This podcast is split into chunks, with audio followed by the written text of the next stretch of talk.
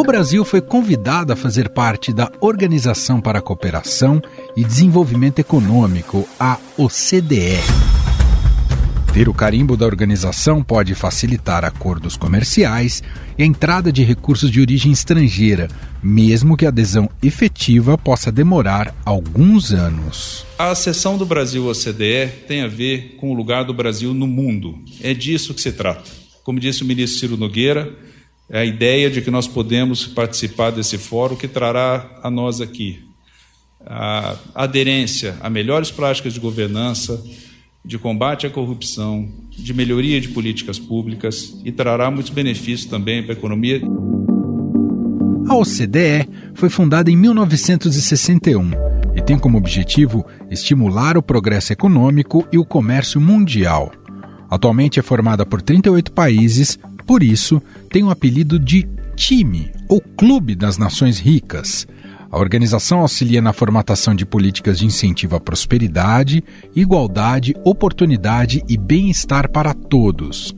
Segundo o ministro da Economia Paulo Guedes, o convite foi efetivado após o país cumprir dois requisitos que faltavam: a lei cambial e o comprometimento da Receita Federal em reduzir o IOF sobre as operações financeiras. Então, mandei uma carta à OCDE na semana passada que eram os últimos dois requisitos que faltavam.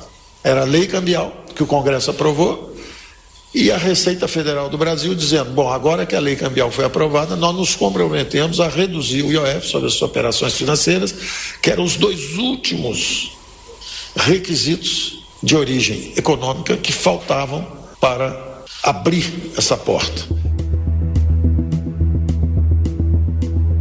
processo de ingresso foi aberto também a mais dois países sul-americanos, Argentina e Peru, e outros três europeus, Bulgária, Croácia e Romênia. O convite, porém, não garante o ingresso do país ao grupo. São mais de 20 comitês técnicos que deverão avaliar a situação de cada nação.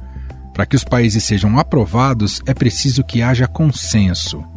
Essas discussões podem durar três ou quatro anos a partir da abertura oficial.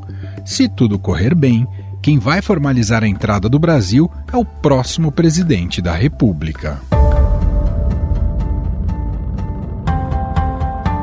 Desde que pediu a solicitação lá em 2017, o Brasil não interrompeu o processo de adequar seus parâmetros aos da OCDE, mesmo com a indefinição dentro da entidade sobre se abriria novas vagas. O país já aderiu a 104 entre os 251 parâmetros normativos, 38 deles no governo Bolsonaro, sendo a última adesão feita pelo Brasil nesta quinta-feira, ontem, para o tema Crianças no Ambiente Digital. E quem nos fala mais sobre a organização e como funciona esses pré-requisitos necessários para fazer parte do grupo é a repórter especial do Broadcast em Brasília, Célia Frofi. Oi, Célia, seja bem-vinda, tudo bem? Olá, Emanuel, obrigada pelo convite. Queria começar aqui com um patamar mais elementar e te ouvir, Célia, já que você tem acompanhado bastante desse assunto. Queria que você nos explicasse o que é a OCDE. A OCDE é um organismo multilateral, ou seja, formado por vários países, mas ao contrário de, do Fundo Monetário Internacional ou de algum banco de investimento, de desenvolvimento, ela não tem um caráter financeiro. Ela é mais conhecida por recomendar, por ser uma referência de padrões regulatórios, de como os países devem agir em relação a questões econômicas, de educação, de trabalho, entre outras. E ela, no passado, era chamada de Clube dos Ricos. Por quê? Porque apenas as principais economias faziam parte do grupo. Mas depois disso já entrou México, agora os seis candidatos que pleiteiam a vaga são seis candidatos que não são países desenvolvidos já. Então, não pode mais ser chamado de Clube dos Ricos, como já foi no passado. Então, até sobre isso, Célia, nos explica sobre por que, que o Brasil não está ingressando. É um processo para esse ingresso que se inicia agora, é isso? Isso é um processo. É, o Brasil, assim, como qualquer outro país que pede para entrar, ele tem que pedir uma espécie de benção. Falar assim, olha, eu tenho a intenção de entrar, vocês me aceitam? E aí, a partir do momento que eles falam, sim, a gente aceita que você tente entrar, não que você entre, é dado todo um processo que demora de três a cinco anos em média para ser concluído. Então, se o processo de abertura se iniciou essa semana, na terça-feira, o presidente Jair Bolsonaro recebeu o aviso e imediatamente, que foi uma boa postura, respondeu ao CDE, agradeceu o convite, disse que está interessado em participar do processo, costuma, ser, costuma ser de 3 a 5 anos, só que desde quando o governo pediu, fez a solicitação, lá em abril de 2017, já se fala que o país deve conseguir um pouquinho mais rápido do que essa média. Por quê? Por alguns motivos. Primeiro, porque o, o Brasil já é considerado um parceiro-chave da OCDE. O que isso significa? Que ele não tem qualquer poder de decisão, não, não, não define nada, não dá palpite em nada. Mas ele, assim como os outros membros, estes sim, os oficiais, eh, o Brasil faz parte das pesquisas. Então, por exemplo, a OCDE faz uma projeção para o PIB ela faz projeção para o PIB de todos os seus membros, inclusive de alguns pa países chaves, como o do Brasil. Você falou de 2017, quer dizer, o Brasil que pediu para entrar no OCDE, e você estava nesse momento em que foi feito esse pedido lá em 2017, Célia? Sim, Manuel, eu era correspondente em Londres e por conta disso eu viajava bastante pela Europa e acompanhava as autoridades brasileiras, né, que estavam na Europa quando elas tinham alguma decisão importante, alguma reunião importante que, das quais elas participavam. E eu fui acompanhar a entrega da solicitação formal que foi feita no governo de Michel Temer em 2017 e quem foi entregar pessoalmente a solicitação foi o então ministro da Fazenda, Henrique Meirelles. Agora, a gente está falando de 2017, estamos em 2022, porque todo esse tempo para só agora abrir o processo, Célia? Olha, Manuel, isso no Brasil não tem é, nada a ver com isso. É uma questão mesmo de briga de cachorro grande, como a gente brinca.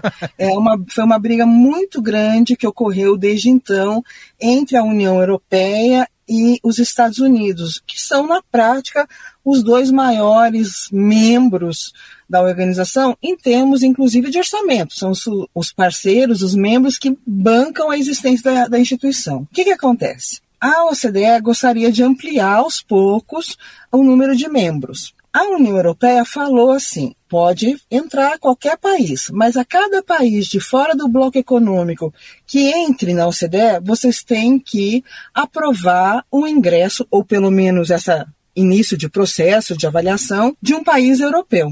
E aí, com isso, ficava sempre uma dobradinha, então ele entraria de dois em dois. O então presidente Donald Trump dos Estados Unidos era muito desfavorável a isso. Ele não abertamente era contrário a organismos multilaterais, não era muito favorável, e muito menos ele queria ver o CDE crescendo. Então foi, foi colocada uma barreira e ficou essa briga muito grande durante muitos anos.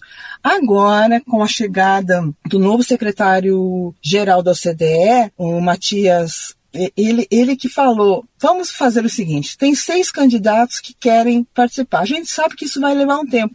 Vamos abrir para todos ao mesmo tempo e quem conseguir, conseguiu. Então é isso que foi, foi isso que foi votado essa semana e é isso que está sendo colocado em andamento agora.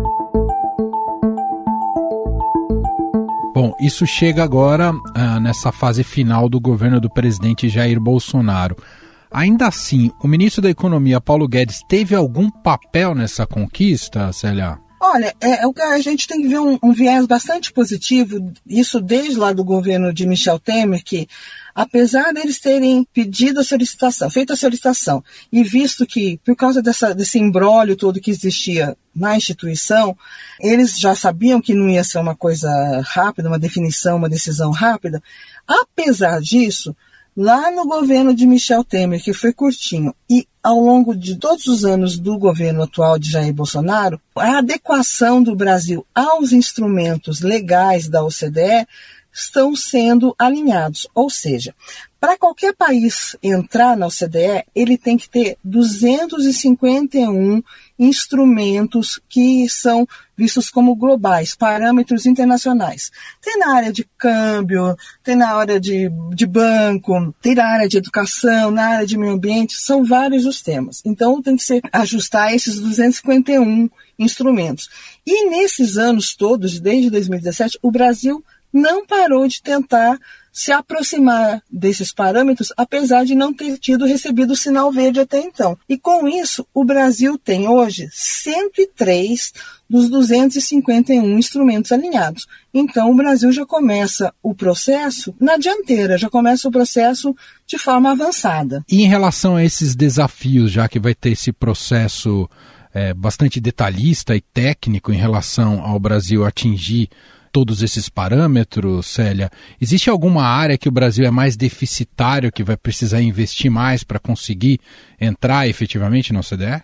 Olha, não é nenhuma questão tanto de investimento. Lógico que tem investimentos, por exemplo, na área ambiental, a gente tem que ter um combate ao desmatamento e isso, obviamente, requer recursos para que haja fiscais nas fronteiras. Existe esse tipo de investimento, mas é investimento interno, não é um investimento para o processo em si. Não sei se eu fui muito claro em relação entendi. a isso. Mas, assim, a pedra no sapato, o próprio governo já admite isso. Eu recebi um documento do, interno do Ministério da Economia que mostra que a maior dificuldade está na área fiscal. E uma das barreiras é a questão tributária, porque o nosso sistema tributário é muito diferente do que ocorre na maior parte do mundo.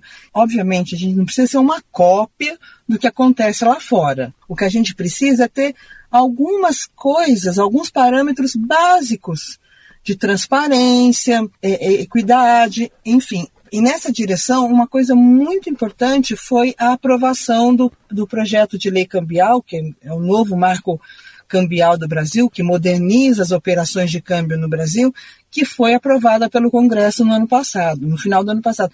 Isso foi um grande impulso. E essa, inclusive, era uma das duas dívidas na área econômica que o Brasil tinha com a OCDE ainda que assim não fosse um processo formal, mas que o Brasil já estava tratando informalmente com a OCDE. Uma era a aprovação do, do, PL cambial e a outra era o compromisso de reduzir o IOF, que é um imposto sobre as operações financeiras. E sobre isso, o ministro Paulo Guedes já se comprometeu na semana passada com a OCDE que vai zerar, mas vai extrapolar o atual governo, pois é, foi feito um calendário de redução gradual que todo o IOF do Brasil será zerado, ou seja, vai ter alíquota zero até 2029. E eu até conversei com alguns especialistas porque, mais uma vez, a gente não sabe quem vai ganhar a eleição.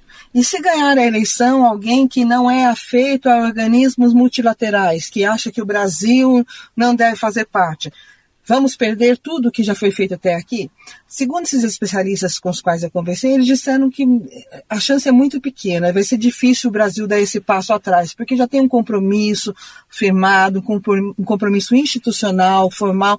Então a tendência é que o Brasil, sim, independentemente de quem ganhar a eleição ano que vem, continue, se não conseguir finalizar, porque pode ser que o presidente, o próximo presidente, não queira dar tanta ênfase a esses padrões, mas se não parar, o pior que pode acontecer é diminuir o ritmo dessas adequações, mas dificilmente um presidente vai ter coragem de publicamente dizer que não quer mais fazer parte da, da OCDE. Muito bem, essa é Célia Frouf, repórter especial do Broadcast em Brasília, explicando um pouco mais para a gente desse processo que se inicia a partir de agora, portanto, e o Brasil tem esse tempo para se adequar a todos os parâmetros. Vamos acompanhar. Obrigado, viu, Célia, por todas as explicações. Obrigada, foi um prazer.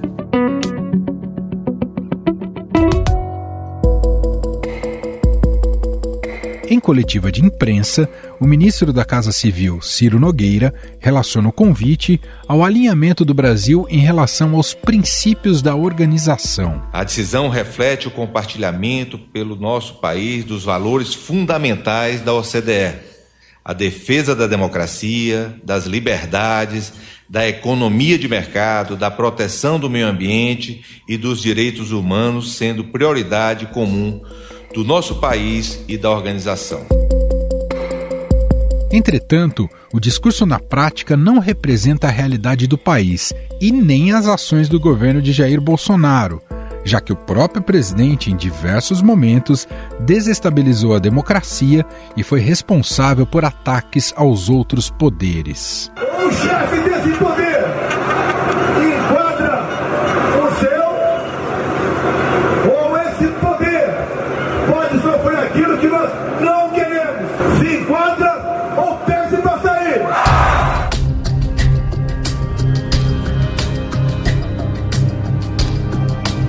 presidente também desestimulou o combate ao desmatamento, com desmonte de órgãos reguladores e o número de queimadas só aumentando. O Brasil registrou mais de mil queimadas em relação ao mesmo período do ano passado. A Caatinga lidera o aumento de focos de incêndio com um crescimento acima dos 130%. Os dados são do Instituto Nacional de Pesquisas Espaciais, o INPE.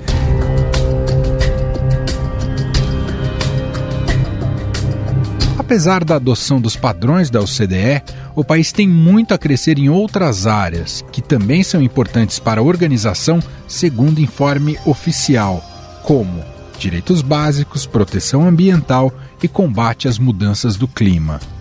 E para analisar as reais chances do Brasil durante este processo e os benefícios econômicos de fazer parte deste grupo, nós vamos conversar agora com a economista Vera Torstensen ela é professora da Escola de Economia da FGV São Paulo, coordenadora do Centro do Comércio Global e Investimento e titular da cátedra OMC no Brasil.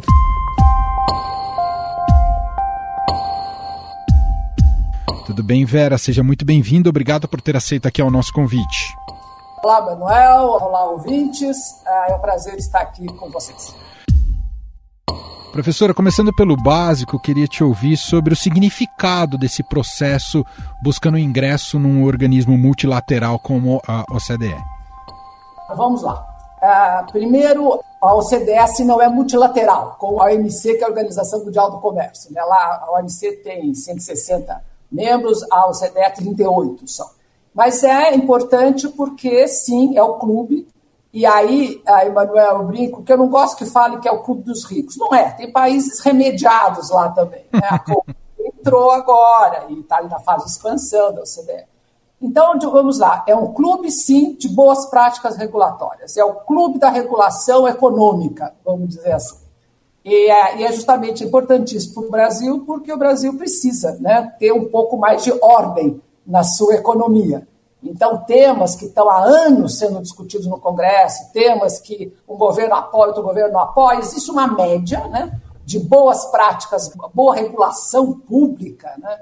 De novo, é um clube de países que defendem a economia aberta, países capitalistas, de livre iniciativa de, de mercado. Porque alguém pergunta assim, mas né, por que entrar ou não? Eu digo assim: olha, depende, você tem valores, valores muito importantes, quer dizer, são democracia, direitos humanos, nós vamos ver clima, né, meio ambiente, e pronto, se você não defende esses valores, você não vai ser bem visto no clube.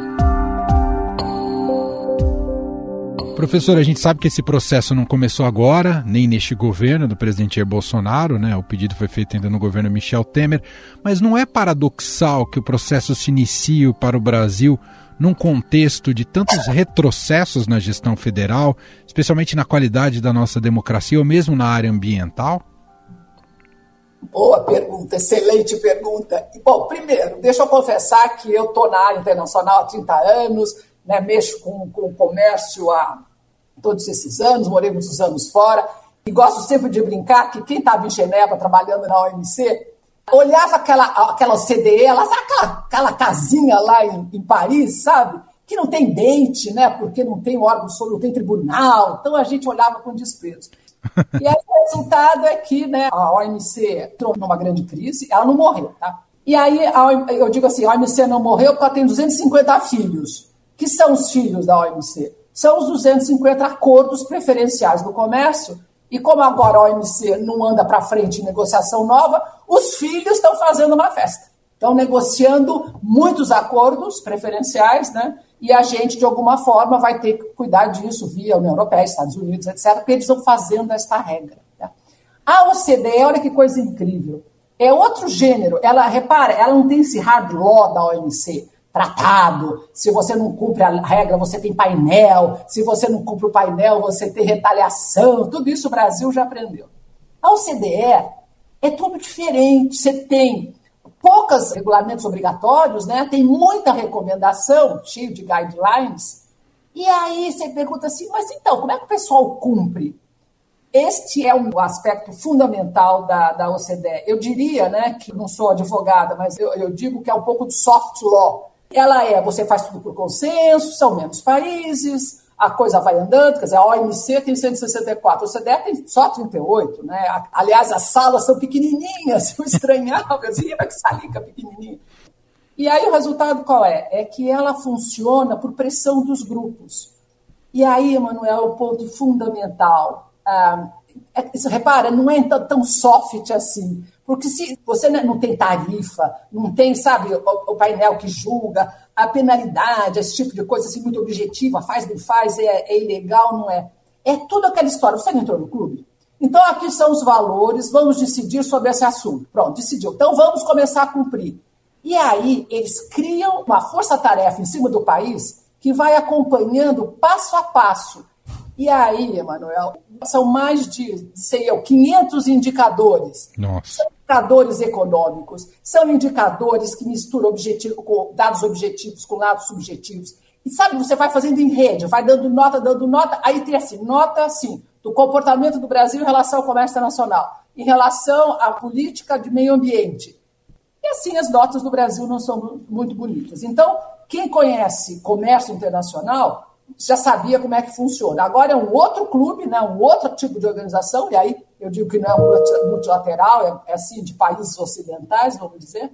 E aí funciona diferente. São guidelines e recomendações e que você vai sendo apertado. Eu digo que assim, a OMC tem dentes, né, do painel. Bom, faz, não faz, tá. Eu brinco que a, a, a OCDE tem um montão de marimbondos que ficam zunindo sabe? Ó, o país, se você tá fora, olha que nota feia, melhora a tua nota e tal. Então é um outro bicho, tá? E é, e é interessantíssimo em termos de políticas públicas, né? E a gente está num período já eleitoral, professora, e podemos ter a troca do presidente para 2023. Isso interfere nesse processo? Vamos lá, boa. A eleição modifica? Eu não tenho a menor ideia do que os candidatos pensam a respeito mas eu gostaria que eles se informassem com seus respectivos assessores né, um pouquinho mais sobre o que está acontecendo no CDE para não serem, né, falarem assim sem pensar. Então, essa história de, de, soberania, principalmente na área monetária, desculpe, já mudou, né? vamos dizer assim, o tempo mudou, a organização mudou, é o FMI uh, que manda e a, o Brasil é membro fundador do, do, do FMI. Tá? Depois é caro, isso é bobagem argumento, ah, não, participa só dos comitês que quer. Mas escuta, comitê que quer, não vou, não vou aprender nada, não vou saber de novidade, não vou participar da cozinha, como é que faz o bolo, né, o doce, uh, que eu quero depois participar. O Brasil precisa de um, um estímulo.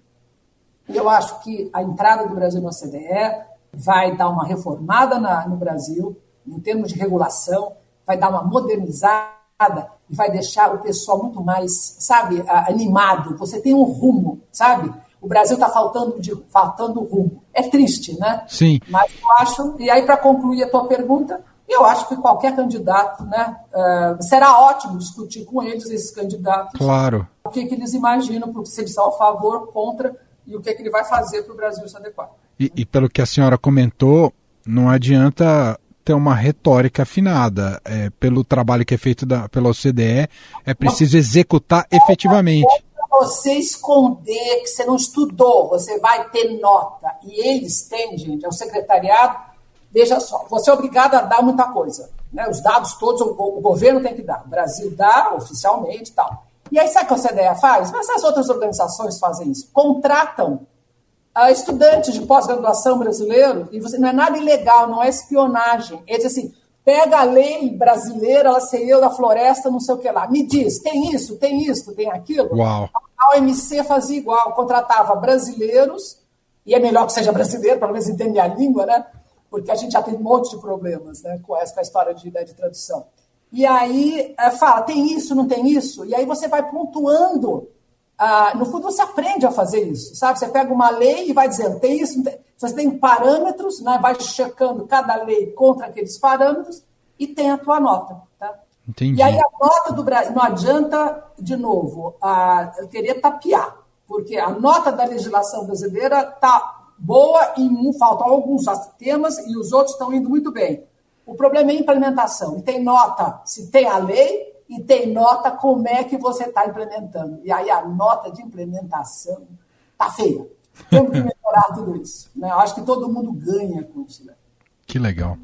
Pronto. Muito bom te ouvir, economista Vera Thorsten, professora da Escola de Economia da FGV São Paulo, coordenadora do Centro do Comércio Global e Investimento, titular da cátedra OMC no Brasil, gentilmente dando essa aula aqui pra gente. Te agradeço demais pela entrevista, professora. É só pedir falar de, de OCDE e OMC, eu tenho o máximo prazer. Tá bom? Muito obrigado. Tá, tchau, tchau.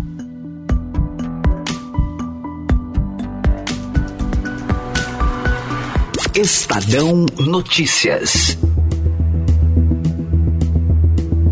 Este foi o Estadão Notícias de hoje, sexta-feira, 28 de janeiro de 2022.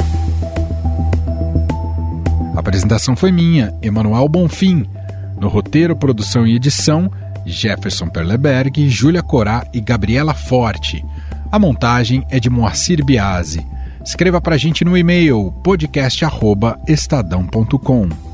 Um abraço para você, um ótimo fim de semana e até mais.